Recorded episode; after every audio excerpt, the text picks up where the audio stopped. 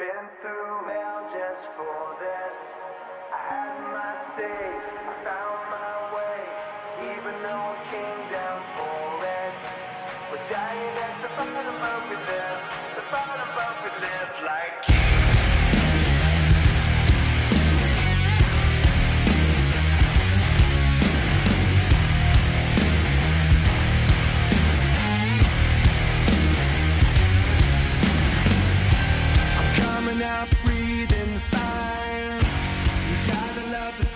What's up, everybody? Welcome to another episode of the Brutally Speaking Podcast, the official podcast of MetalNexus.net, where you can get all your show reviews, concert photos, and the latest going ons and flashbacks of the rock and metal world. And with me, as always, is the most hated man on the internet, Daniel Terry. Well, I don't know if I'm the most hated man on the internet. Uh, the guy I interviewed is definitely, but uh, I think only a few people hate me. Some people are just mildly annoyed by me. I think was the last time I checked the uh, I checked the old socials. Well, you know, uh, apparently that's what happens when you. I, to be completely honest, I haven't listened to the episode. I don't even know who the fuck the person is. Uh, but if you go to discography discussion and check out the latest interview they did over there, uh, apparently that dude's a piece of shit or spams too much or I, I don't know. Well, you know what? Let me set the record straight here for a minute. Even though people are still going to say that I'm a coward by not saying this to his face uh, during the interview, but um, I interviewed a guy named Eric Matson who is extremely uh, well. He's infamous, uh, if if there's a good word for it, uh, in the tooth and nail solid state records community, or just uh, pop punk community on Facebook in general. Uh, and the reason for this is that Eric used to, long story short, Eric used to play drums in a band called Makeshift 3. Um, even though that band, I guess, hasn't officially broken up, so I guess he technically still does. Uh, and then he's in another band called Good Luck Ugly. Thing about Eric is Eric would send you a message on Facebook Messenger that would say something along the lines of, "Hey, listen to the, listen to my band. What do you think it sounds like compared to other bands that you've heard?" And then if you don't respond to him, he'll send you another message that says, "Hey, John, you there? Sad face. Every single interaction that you'd have with him from that point on would be in some way, shape, or form a repetitive yes. Yes. To the point where people started thinking he was some kind of like messenger bot that had gone rogue. and uh, they weren't sure. So I mean, I was I was very curious myself uh, as as to what the deal was with it. And I talked to Eric, and um, you know, I thought Eric was a really nice guy uh, on the interview. I didn't really have any problems with him on the interview. Um, but where the hate comes into play is that uh, Eric has been spamming people bad, man, for like ten years. and uh, people are, are upset about it. And some people did not take too kindly uh, to me giving Eric um, what they felt like, yeah, was a platform. And uh, and of course, the selfish me was like, "Oh my god, you think my podcast is a real platform?" Uh, but uh, but the other part of me, um, I, I can definitely see where people are saying. Um, I know more about Eric now than I did whenever I had the whenever I did the interview, and uh, I can definitely say that uh, if I did it again, yeah, probably I'd be a little bit harder on him uh, than I was. Probably not super hard because I mean you've seen it, John. I mean, how many times have we interviewed somebody and we kind of know they're lying to us? You know what I mean, or they're giving us some kind of canned answer. You know, and that that for the most part is what Eric did. He said, you know, he was not spamming people. He was doing a uh, he was doing research you know trying to find out if his stuff was and and that may have been his intent but uh it definitely it definitely rubbed a lot of people the wrong way. And uh there is one thing people were really really mad that I apologized to Eric at the end of the episode about how um how mean people's responses to him became and uh, some people took issue to that because they felt like I was apologizing on their behalf and uh to be honest, I didn't really think about that whenever I was saying it. So uh, I'm doing damage control on this episode of Brutally Speaking while still spamming everybody to be like, yeah, if you guys want to hear, you know, my post interview thoughts, you can listen to the new episode of Brutally Speaking. so you know, uh, it's spam, spam, spam. If there's one thing I've learned from Eric, it's uh, even if they don't want to hear it, make them hear it. There you go. Um, all that aside, this episode's guest, if you haven't looked at your screen, whatever the hell it is you're listening to this on, it's Clint Lowery. Um, Doc Coyle already took my joke. Clint Lowery from Bad Boys. Um, I guess that just goes to show that you know Doc Coyle and I have the same late '90s references.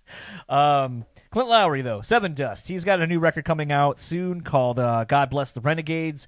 It'll be out January 31st, as of when you're hearing this. So uh, probably about like you know the end of the week, you'll get to hear this record uh, officially. And uh, this was interesting. You know, we, we've had Lajon on uh, to talk about the latest Sevendust record at the time. This came to our inbox, and I was pretty excited to talk to Clint. I think uh, anyone who's a fan of Sevendust knows that Clint is, is a big part of their sound.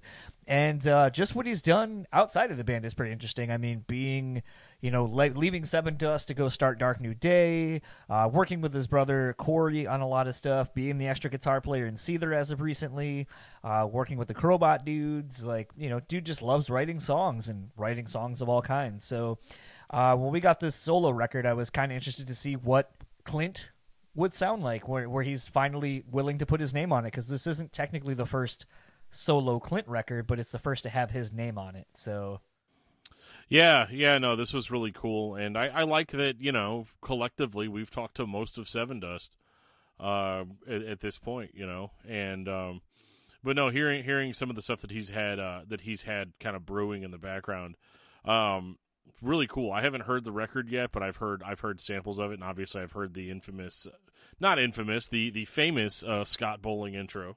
yeah, that was a good time. Yeah, absolutely. And uh, no, it was a good chat. I, I definitely, um, I don't know if we want to get into what he said at the end about Nine Inch Nails uh, right now, but uh, we can uh, we can maybe talk about that in the outro. Yeah, I mean, I think the thing for me is like, uh, yeah, that Nine Inch Nails thing kind of came out of nowhere. But um, kind of speaking of things coming out of nowhere, I do want to kind of give it up to uh, Mark and nothing more for uh, actually, you know, sharing our episode. Uh, you know, something Dan and I have talked about quite a bit is the fact that uh, people don't really share our content with with them. You know, they pretty much are just uh, we're reliant on whatever the shares are or you know the people who listen to this episode dan and i sharing these episodes and so forth. Uh, so for the band to actually you know on all of their socials share our conversation was actually pretty cool and is not something that's you know taken lightly by us. It, it doesn't happen very often. So uh, shout out to mark. Shout out to nothing more. I know that was a really loose conversation uh, in the truest sense of the form. That literally was mark and i opening beers turning on the microphones and you just hearing what we talked about for about 45 minutes to an hour. Yeah, and it was fun.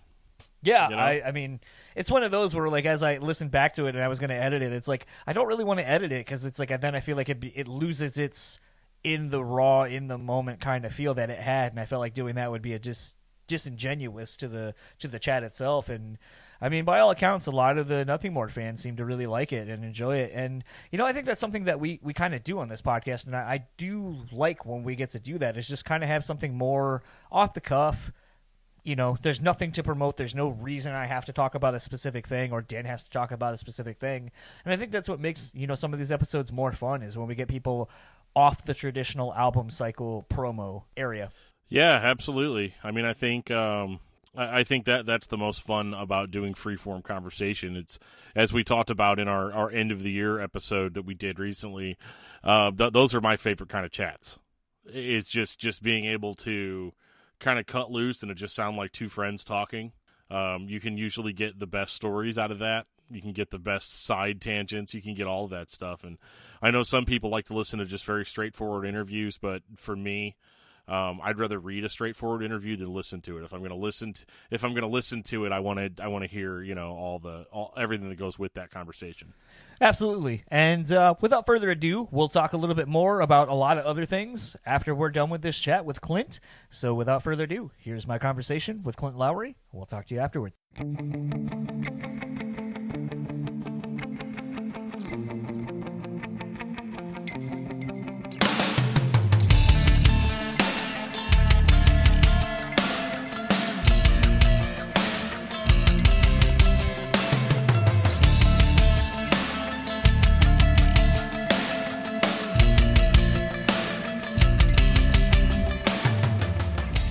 I have the pleasure of talking to Clint Lowery, uh, who has a solo record, his first technically under his name, uh, God Bless the Renegades, out January 31st via Rise Records. We are just about two weeks away from the release. How are you feeling as of right now? Man, I'm feeling I'm feeling good, man. I, I've uh, I'm kind of it's getting more real by the day. Uh, realizing I'm getting ready to have to you know go out and tour this thing and and put this full record out that I've been really trying to get together for a lot of years, and uh, for it to finally becoming a reality is just uh, I'm just I'm super stoked, man, and just very thankful and excited, nervous, all all the emotions. You know, it's kind of funny. And thinking about this, you know, I, I kind of made the joke that you know this is the first solo record technically you put out under your name. You, you've done a lot outside of what I think most know you from is Sevendust.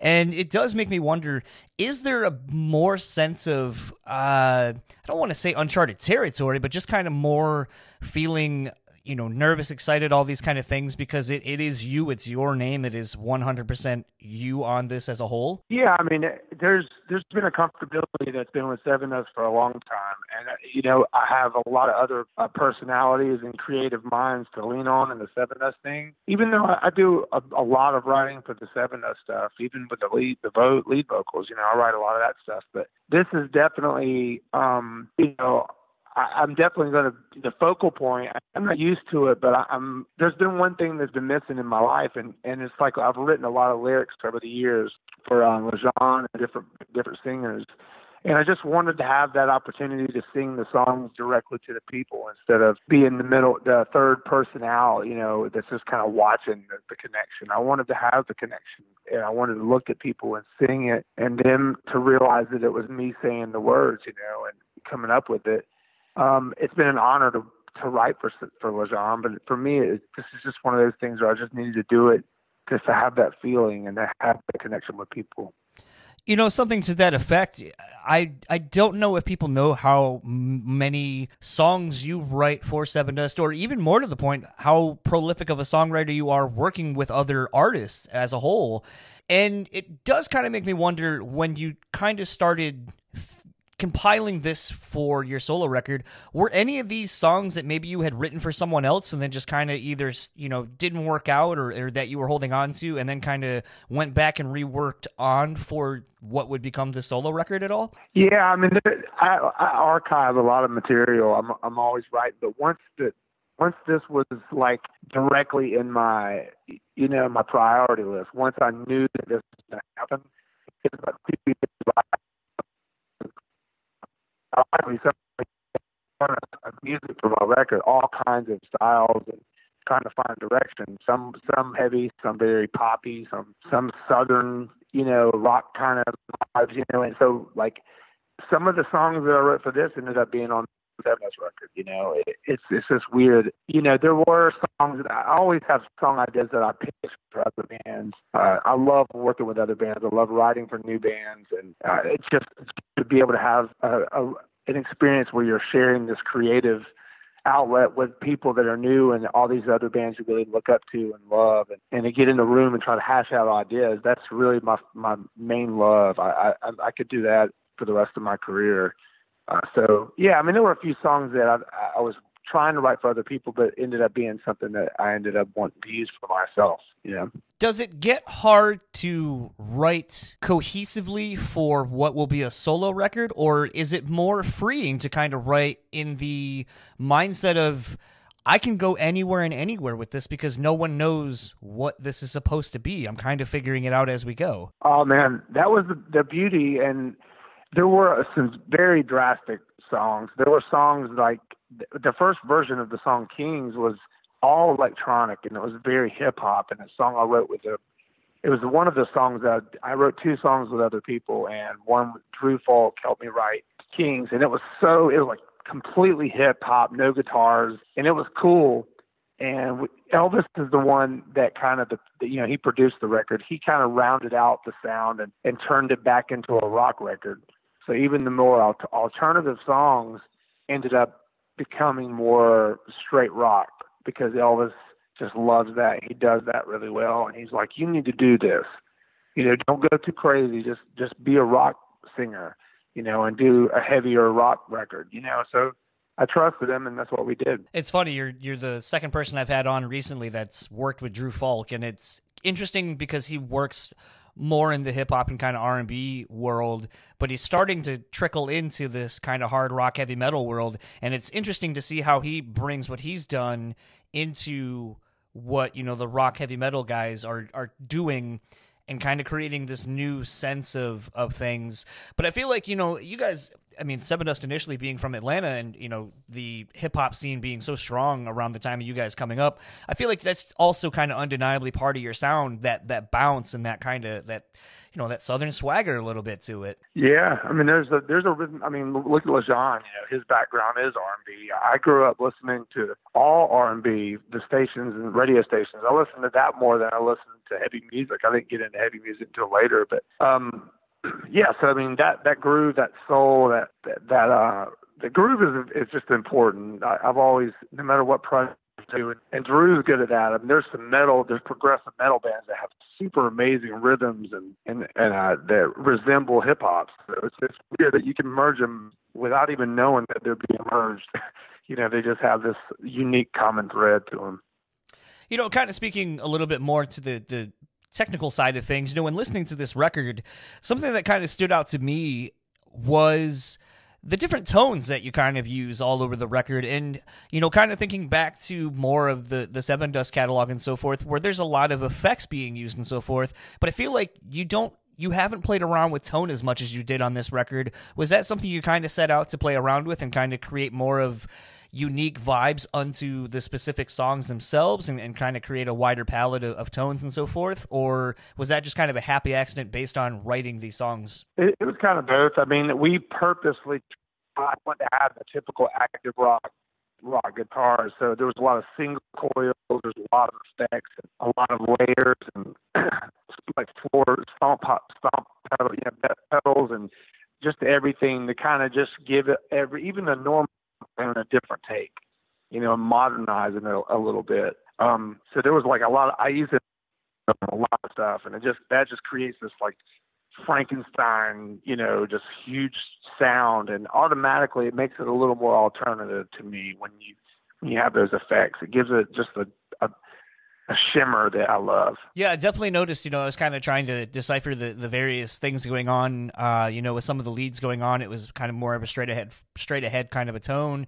But then in, in kind of your cleans, like there's a couple of different clean tones and so forth, and your rhythm tone is really thick and chunky, but it's not quite the Sevendust tone. It's a little bit warmer, if that makes sense. And you know, it's funny you say you kind of put like an active rock kind of sounding that was kind of active in your head of how you wanted it to come across because I, I, just couldn't put my finger on what it was that I was hearing, but I was like, it, it sounds different, but it's still you at the same time. But I guess that would be it is that you were kind of trying to create something a little more radio friendly kind of a tone. Yeah, I mean, I, I was just trying to pick a tone that matched the vibe of the song. Um, there, I didn't do a lot of, I didn't do hardly any solos or anything. I was, this record was just really concentrated on the songs and, and the vocals. Um, maybe next record, like, you know, if I do another one, it, it'll be more, I'll throw like real solos on there and everything because I love that stuff too. But, you know, the, the, the, the tones I think were just suitable for the direction of the, the song, you know? Yeah, definitely. So something that I, I have kind of harped on quite a bit on this podcast, and, and I think you know, I think you're a little bit older than I am. Um, so I mean, you'll definitely understand where I'm coming from with this. But it's been interesting to see the rollout of this record. You know, at this point, you got three singles. I think there's a video or video for each one of them. Uh, two of them are performance videos. I think one is just kind of a normal standard affair video. Um, and you know what? It just kind of makes me wonder has it been good to kind of, do you feel it's been good to get such a head start with the record and, and the rollout? Or are you kind of more of the vibe where you kind of would like to put out one song, maybe put it out not so far away from the release of the album, and then just kind of ride that? You know, because it seems like I feel like we you, the rollout now kind of gives away so much of the record, or it can make people kind of be going, "I really love that first single," but then the second one comes out and they're like, "Ah, I don't know." And so sometimes I'm just I'm just so used to it being the old way where it's like you get one single, that's all you got, and either that was the strong enough to make you go buy the record, or it wasn't. And I, I just I don't know. I guess it could be played both ways. I mean, the way you just described it, I could see the pros and cons with each. I, I'm an old school guy. I'm a fan of one song, pull them in, and let me introduced to this embodied this full body of work. But that's just not the culture we live in now. I think the reason that Rise Records and they want to do a front loaded promotional thing uh is just to give those a wider, like keep the momentum going. It's just a different tactic. I, I, you know, as much as I don't want to do it, I, I'm open to it, and I, I like to see if it works or not. If it works in this particular climate the way it is, people are just like so. It's just their attention spans are a lot shorter. So it's just like you throw a song out, and maybe if they didn't like that, they'll like the, the second they don't like that, maybe they'll like the third. But um, I'm not I'm not against it. Um, you know, it's it is interesting though. It, it's one of those I don't know which word works better, and for you to bring it up is it, I, I think that's a it's a great question. It's, it's good to to ask yourself that. Well, even kind of more so. How did you come to pick the three singles that are out currently? Because I mean, when listening to the record as a whole, and this sounds like a backhanded compliment, and I definitely don't mean it to be, but it when listening to the, the, whole album, I'm like, you know, honestly, any of these songs, like, you know, could have been singles or could have been the lead off singles because I think the whole record is just that strong so it seems like it would be kind of hard to, to pick something like, you know, I was kind of surprised you didn't kind of go with something on the back half of the record and, and kind of, you know, when that way when people pre order or whatever and see, like, I really like the song. Holy shit, that's on the back half of the record. That has me excited because yeah. this is toward the end and holy shit, what's in the middle? Or, you know, things like that. Like people who may pay attention to a track listing at that point. Yeah. I mean, you know, I, there were a couple songs I, I really wanted to release first that didn't get picked. And it was, I kind of let that happen with the team um, because I get so close to everything. I, I don't trust my own opinion when it comes to what's. Uh, there was a couple. There was one that was a standout, but the other ones I was just like, whatever you guys think, and yeah, we debated it and you deliver it. You know, if it were the only the one song, that that choice would be a lot more. Choosing that would be a, a lot more of a struggle uh, I knowing there was going to be three songs, I wasn't too upset. I'm like, well, that's a fast, that that's a good presentation of what the record's like. Hopefully, they'll be the people that get it. I'm like, man, this is even better than I thought. Instead of it putting your best songs out there and then not having everything else kind of be, you know, the dud songs. You know, yeah. It, it, I hope I hope the desired effect is to what effect that you that you experienced and that you like some of the other songs too. And uh, that's that's the ultimate goal for me. Well, I mean, like a song like "You Go First, like I I think that could have been. It's a little bit different than anything else that's kind of out out of the three songs there are out currently, and I think showcases a different side of the record that maybe people are wondering if it's there. So that that was kind of what I was what thinking song? of. Uh, "You Go First. Oh, that that that's that's my favorite song on the whole record. Oh, okay. Well, you know? It's a pretty yeah. st- strong one. The first time I heard it, I was like, uh, I'm going to skip or I'm going to go back to that one. And then for like an hour, that was all I listened to. Oh, that, well, thank you, man. I thought that just having an odd time signature in the chorus would just throw people off, but the music, you know, music lovers would would kind of get a kick out of it. But I think that's a, a, cool song, man. You know, something with this tour with Alter Bridge getting ready to start in two weeks, you know, that I've kind of been wondering is how have you been prepping maybe differently for this tour than you would have for any of the other tours you've done? Oh man! All right, so I have been rehearsing my, my ass off. Like all I do every single day, I'll run the set, I'll sing the set, I'll play it. I'm actually have my first rehearsals with my band next week. Um, it's just about building my my voice, getting endurance, uh, I used to be able to, you know, singing three songs was a challenge because when I first started practicing a couple months ago, it was like, man, I, I haven't sang like for a long period of time ever, really. And, you know, backing vocals is a whole different world. So I've been singing, you know, today's my first day off in a while. So it's just been going through the songs, getting super comfortable with it, building my building my voice up, my stamina. And I mean, I put more uh, rehearsal time into this than I've done for anything ever in my life you know. So hope and it's and it's feeling good. It's, it's starting to pay off, and it's. Uh, I don't want to go out there and and fall on my face, man. I want. That I can do this. You know, something as I was listening to a podcast today with uh, Vivian Campbell of Def Leppard, but for the sake of the interview, it was for Last in Line, and you know, there the, it was with Eddie Trunk, and you know he was kind of asking the question. You know, at this point, Last in Line will have three records out, and they're still playing the old Dio stuff. And he was like, "At what point do you? How does the set list kind of go, and how hard is it to create a set list?" And it kind of made me think in preparation to talk to you. I was like, "Huh, you know, like this is technically your first solo record. So what does your set list look like?" As of when you're going to go out on this tour because there's so much material you could play and that you've written and had a hand in writing and so forth that I could see you doing like Angel Son for example I could see you dipping into that or something maybe with from the the Dark New Day stuff or you know a lot of stuff that you have written over the years that fans would know and it just kind of makes me wonder: Are you sticking solely to this record, or or what does the set look like? I'm going to do for the most part. I'm going to do you know with the Alter Bridge supporting. I, I only have eight nine songs I can play, so I'll probably stick to the songs on this record. I will probably do a couple Call Me No One songs if I do headline shows. I'll do um like Xmas Day, seven songs, like you said that I I have a, a voice in and would make sense for me to do. I might do like a different version of them, you know, uh, just to kind of give the people that are fans of my work with Sevendust, give them, give that a nod and show respect to, to what really put me on the map. And uh, I love doing that. I, I'm very proud of the Sevendust thing. I won't ever uh, shun away from what that's given me and the opportunity that that it's uh, opened up for.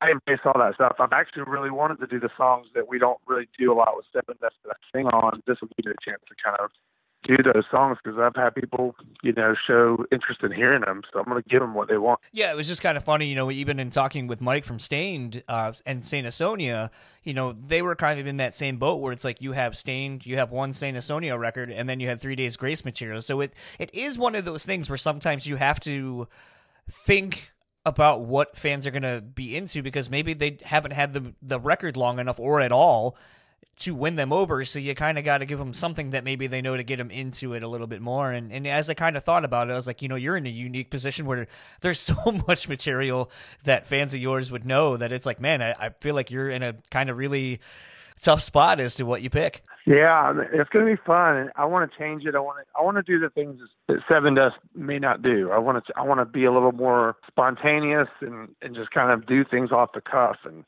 you know, and, and pull songs out of nowhere um, that people would like kind of trip on, you know, hearing. So um, songs maybe the Sevendust has never played or may all go do them, you know. But obviously, it won't be the same without Lajon. But um, you know, I, I'm gonna I'm gonna try to be very clever with the set list and hopefully have more opportunities to do headlines shows. You know, I did want to ask uh, as we're kind of wrapping up. Um, you know, aside from your your really infectious Scott Bowling uh, intro jingle, um, how hard is it to balance so many things? I mean, you're you're basically gearing up for the launch of your first solo record. You got a tour coming up. Uh, according to the news, you know, you're writing a new Sevendust record and obviously probably still writing for just music for other people in general. How do you find the balance to do everything and, and not let anything fall by the wayside? Oh man, I mean that, that's the challenge of the challenge, you know, doing all of that and doing it ability and there's a lot more time. It, on the outside, it may seem a little more, a little more congested than it is, but for the most part, I mean, there's a lot of time to twiddle your thumbs. You're on videos every day.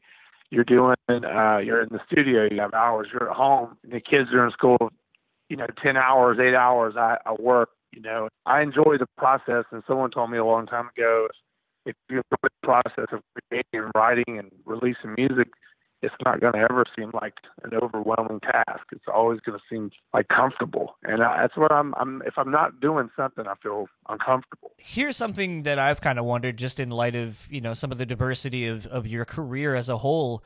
What is something musically you haven't done but really want to to either challenge yourself or just to to kind of prove that you you can?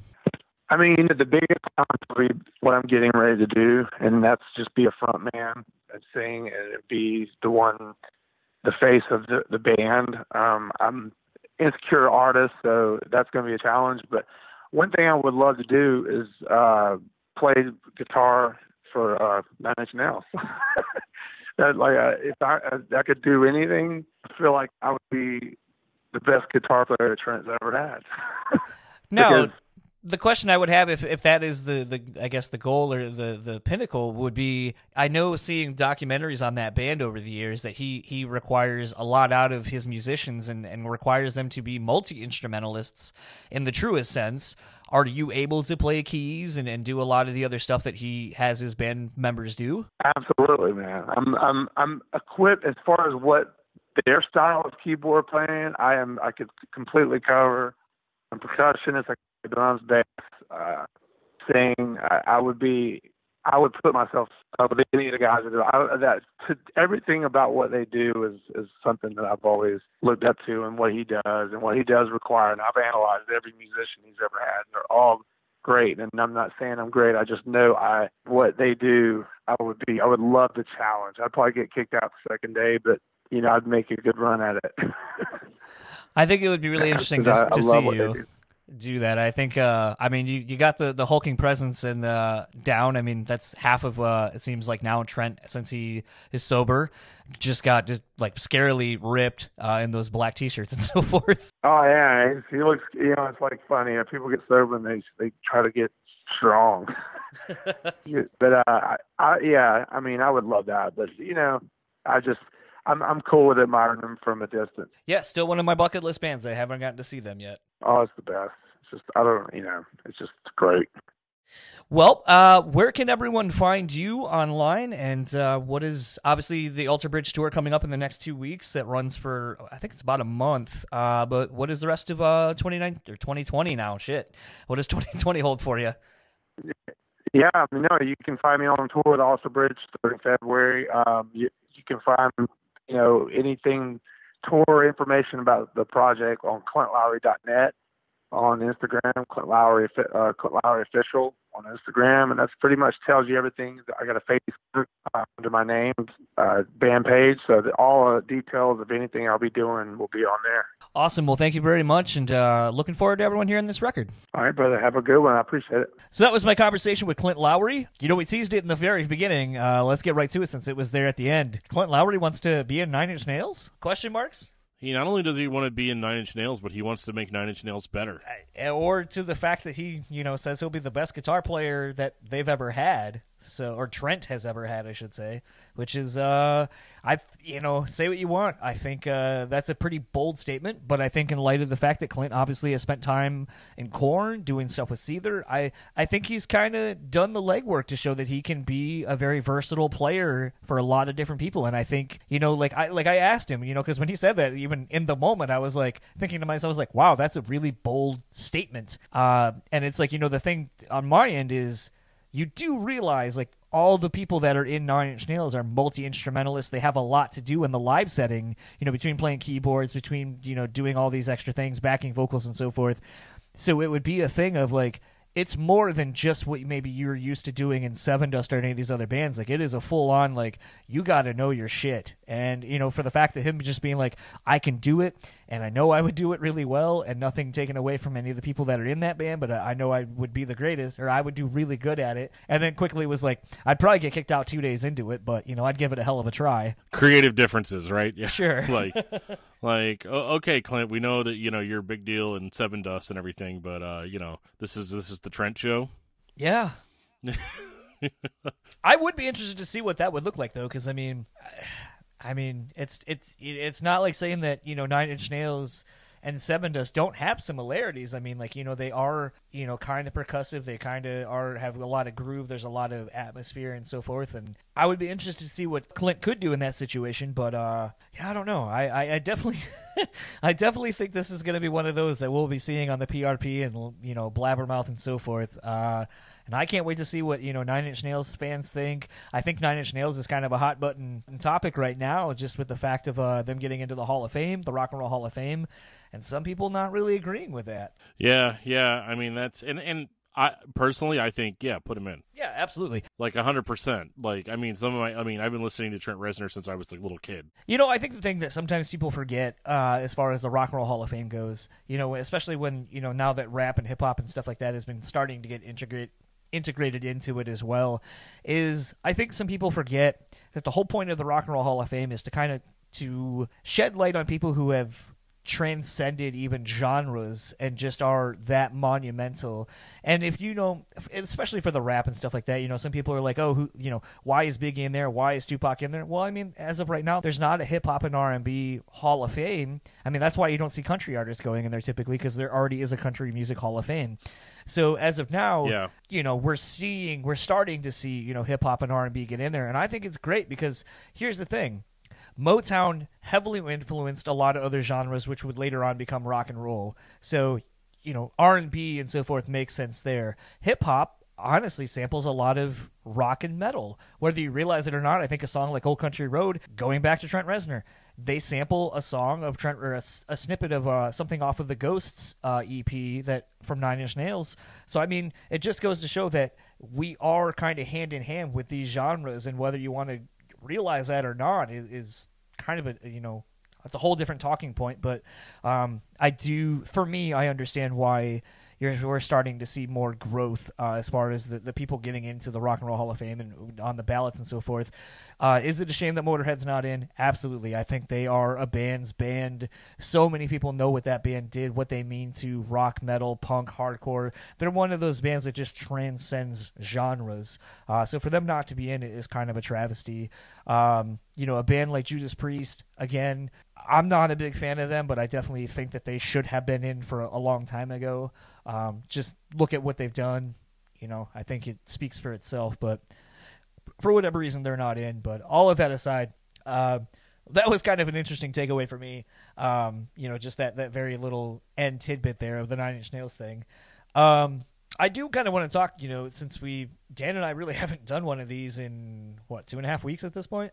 It's been a while. I, I missed the last episode just because everything was kind of going crazy, and I just uh, couldn't couldn't find the time, which is funny because I always complain about that when I can't get interviews with people in my time in my timetable. I'm like, oh, they can't take a half hour, but I, I could not be bothered to take the half hour, so I get it. Yeah, and on top of that, like I kind of, you know, my my wife, uh, her grandmother passed away uh, a couple weeks ago, about a week and a half ago or so, as of when you're hearing this. So we had to take a very last minute trip to Arizona to go uh, do family stuff, and then as of when we're recording this, I leave for New Orleans in like three days. So uh, time for Dan and I has been sparse at best. Um, I do want to say while I was out in Arizona, I did a lot of posting on our social medias of uh, the various beers I was buying. Um, we found this really awesome beer, liquor, wine store uh, out in Arizona that had like everything of everything from all over. Um, Nice. single can beer. I found the uh, Belching Beaver Deftones beer like for under three bucks. Which, if you go on like eBay trying to buy one, good luck. You're gonna probably spend you know twenty bucks or more. Um, but the first round, the first haul I did was a lot of Belching Beaver. It was the Deftones Phantom Bride uh, IPA, uh, the Belching Beaver Mango IPA. Here comes the Mango IPA, which is pretty solid. Um, the Peanut Butter Milk Stout Belching Beaver was stupidly delicious. Uh, I bothered this lady for a left-handed Peanut Butter Milk Stout because they only had it in the cases, and she was like, "Ugh, seasonal is just gonna be the death of me," and then opened up uh, the pack for me and sold me one of the beers, uh, and I had that, and it was really peanut buttery and smooth and super delicious. Um, while we were down in downtown Arizona by like Tempe, like by the uh, Arizona State campus, we went to this place called uh, Pedal Haus Brewery. Um, I don't. They had a sour that was actually pretty good. It was like a pineapple guava sour, uh, but it was more. It was on the bitter end, but it wasn't so sour the way you're just like your your face implodes on itself like eating a warhead. It was more like a nice bitter flavor, and then like the kind of like sweeter side of those two fruits on the back end. It was super good, super good. But I ended up getting their. Uh, I ended up getting their barrel aged quad, which was a uh, Belgian style quadruple brewed with uh, this like Westmalle yeast or something like that in bourbon barrels and French oak barrels. And that thing was so syrupy and delicious, and I wanted a whole bunch of it. And it was like a that thing was like almost uh, I think it was almost eleven percent. Um, Oh wow. so I, I was feeling pretty good after drinking that. And then I went back to the beer store and ended up picking up a whole shitload of other beers. We got a Breckenridge uh, Nitro Chocolate Orange Stout. Wasn't as good as I would hoped it would have been. Didn't really have a whole And lot. it sounds good. But yeah, it just didn't have a whole lot of the orange flavor. The chocolate flavor really wasn't there either. It just kind of was. Um, I just opened up the uh, the Sin Tax from the Mother Earth Brewing, which was an imperial peanut butter stout. It was okay. Uh, I'm about ready to open up this Golden Road Brewery. It, they're uh, local to Arizona. This Guava Dia. It's a blonde ale with guava and pineapple. I have one of those uh, Amigang uh, blueberry coffees. I haven't had that one yet. Sadly, another local brewery um, was, and I can't read it. Uh, let me see if I can pull up this photo. The Barclays, the Uncle, yeah, I can't read it. Uncle something or other brewery. They had a peanut butter cup porter but it was a year expired. So it was sour. Like Bridget, my wife took a sip of it and goes, "Oh, this is sour." And I go, and then she looked at the bottom of the can. She goes, "Oh, it's like a year past its expiration date." And I go, "Yeah, I'm not going to drink that." That's hilarious. Um, I grabbed a Santan Brewing Company Sex Panther, which I'm drinking right now. Actually, the uh, double chocolate porter. Uh, it's just okay. Um, I don't really get the the extra chocolatey flavor in here like I was hoping.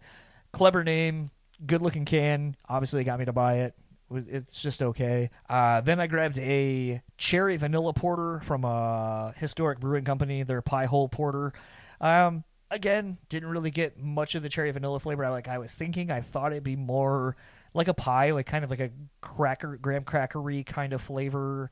Um, I just didn't really get it. I kind of got more of just a straight up hint of cherry and porter. Um, and one I have not tried yet, and I'm very excited to. I should have cracked it open for this actually. Is the uh, PBR Stronger Seltzer? So everyone obviously knows White Claws and High Noons and all these things are in, in uh, fashion right now. So PBR, which has come out with a hard latte, which is stupidly delicious. Uh, I just tried that really recently. Uh, they have a seltzer, and it's an eight percent. Oh, boy. seltzer! So I can't wait to crack that bitch open and and uh, you know just enjoy Fall that. asleep. Yeah, because I mean, like so far at PBR, uh, with the various things they're doing, you know, they went from having PBR, PBR Light to having the PBR uh, Easies, having the PBR. Uh, I think they're called Dark. I think is what it is. Like PBR is expanding their line, and everything that they've done so far has been really pretty solid for what it is. Like I know a lot of people give shit to PBR for being, you know, bottom end of the beer spectrum, but I think for for what it is, it's a pretty solid, consistent beer. You can drink a bunch of them. They're not too heavy. They're not too light. They got a nice crisp flavor. I mean, PBR has stood the test of time for a reason. I mean, poor people like me, man. Um, you know, that was just what we drank. You know, for the longest time, I used to work at a video game store making minimum wage right next to a gas station, and we drank PBR. You know, like it's just, and you know, despite the low cost and how it was the bottom end of beer for a long time, people just drank it and said there's nothing really wrong with PBR, and and then it became a hipster beer for a while um, because again, a lot of hipsters are poor, either either through just being poor or maybe spending way too much money on vinyl. Um, but you know, PBR was the beer of choice. So yeah, like they've had a huge influx, and they're like, you know what, we're relevant now. Yeah. Um. So I mean, that, that's kind of been my thing. I'm actually going to go ahead and uh, I'm gonna try this Golden Road uh, Dia or Dia. I had um just so just this past uh, week, uh, Joe and this past week, Joe and I from Discography Discussion were re- were re- drinking uh, Elysian Contact Haze, uh, which is um. Well, it, it's kind of like the way we described it. Um, Jeff was there too, actually, by some miracle, and uh, the way he described it was uh, that it was like space dust light, like it like it would be what Bud Light is to Budweiser, Right. only for space dust. And I have to agree with him. It's kind of like those moments where space dust is just too much, and you just want something that tastes more like the fruit and less like the hop.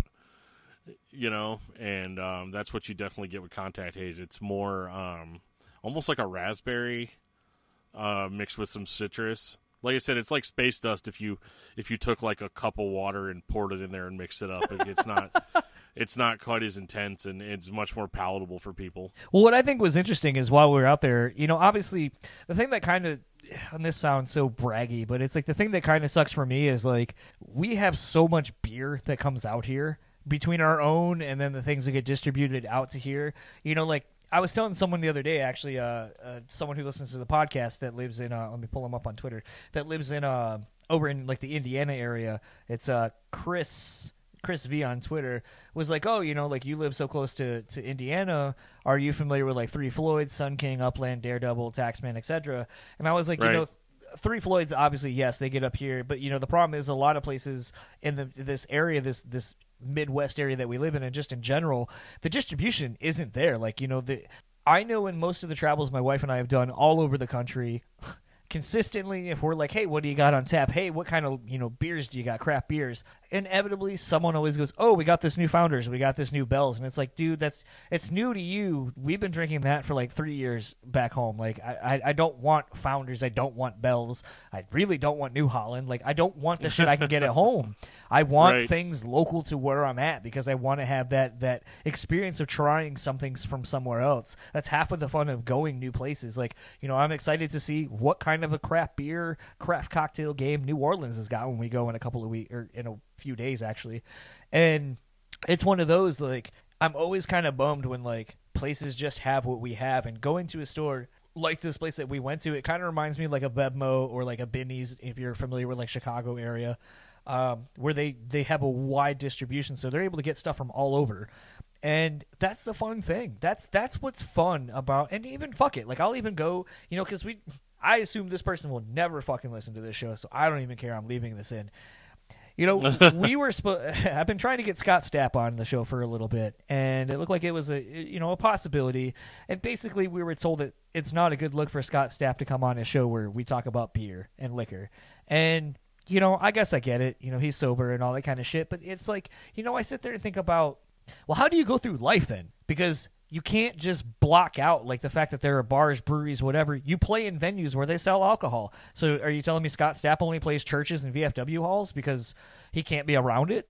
I mean, at, at this point, No. okay, never mind. That was mean. Uh, so yeah, So it, Whatever. it's just one of those things where yes, I know it's it's something we talk about, and you know we've talked about how sometimes it potentially has cost us interviews and so forth, and that was one where I genuinely was kind of bummed that they were so focused on that because I think it speaks to a bigger thing. But I mean, I definitely really do want to get more into coffee. I definitely want to get more into like teas because like I was at like a local market thing here in town, and there's a whole section of loose leaf teas where you go and just scoop your shit, and it's almost like going to a craft beer store where you're like, oh wow, this crazy fucking uh, flavored tea sounds amazing.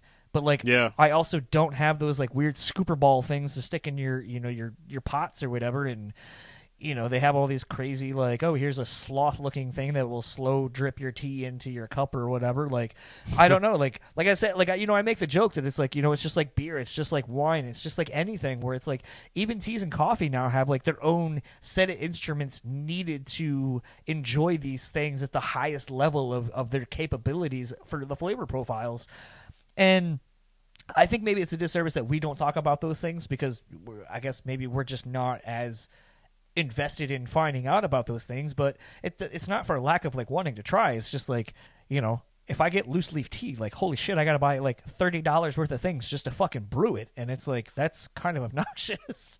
yeah. I mean, it's a little much, but it's like any other hobby, you know. I mean, people think that that vinyl collecting's ridiculous, and It gets there. there's like I got I, I got uh criticized in one time in a vinyl group because I was like, yeah, I really like my Audio Technica L- LP60 because I can just hit start and it just puts the arm directly on the record. And they're like, oh yeah, I mean, I guess if you want to damage all your records, I guess that's fine. You know, and I was like, well, I mean, it's never damaged any of my records. You know, it, it seems to work pretty good. It starts and stops, and the only thing I have to, and people are just like, no, it's not a real record lip player unless you take the actual arm and have a weighted arm and put it. And I'm like, oh, okay, that that's cool. But I mean, I, I assume it's that way with any other kind of novelty hobby, where you know, obviously, you can just make tea, you know, out of your Keurig if you want. You know, I definitely do that too. yeah. So like, it's not that like I don't know, it's not that different than any of the other weird hobbies that are out there. I don't know. It's it's always funny. I think with anything where craft uh, comes into play, um, or there's you know technical aspects of the thing to enjoy the thing.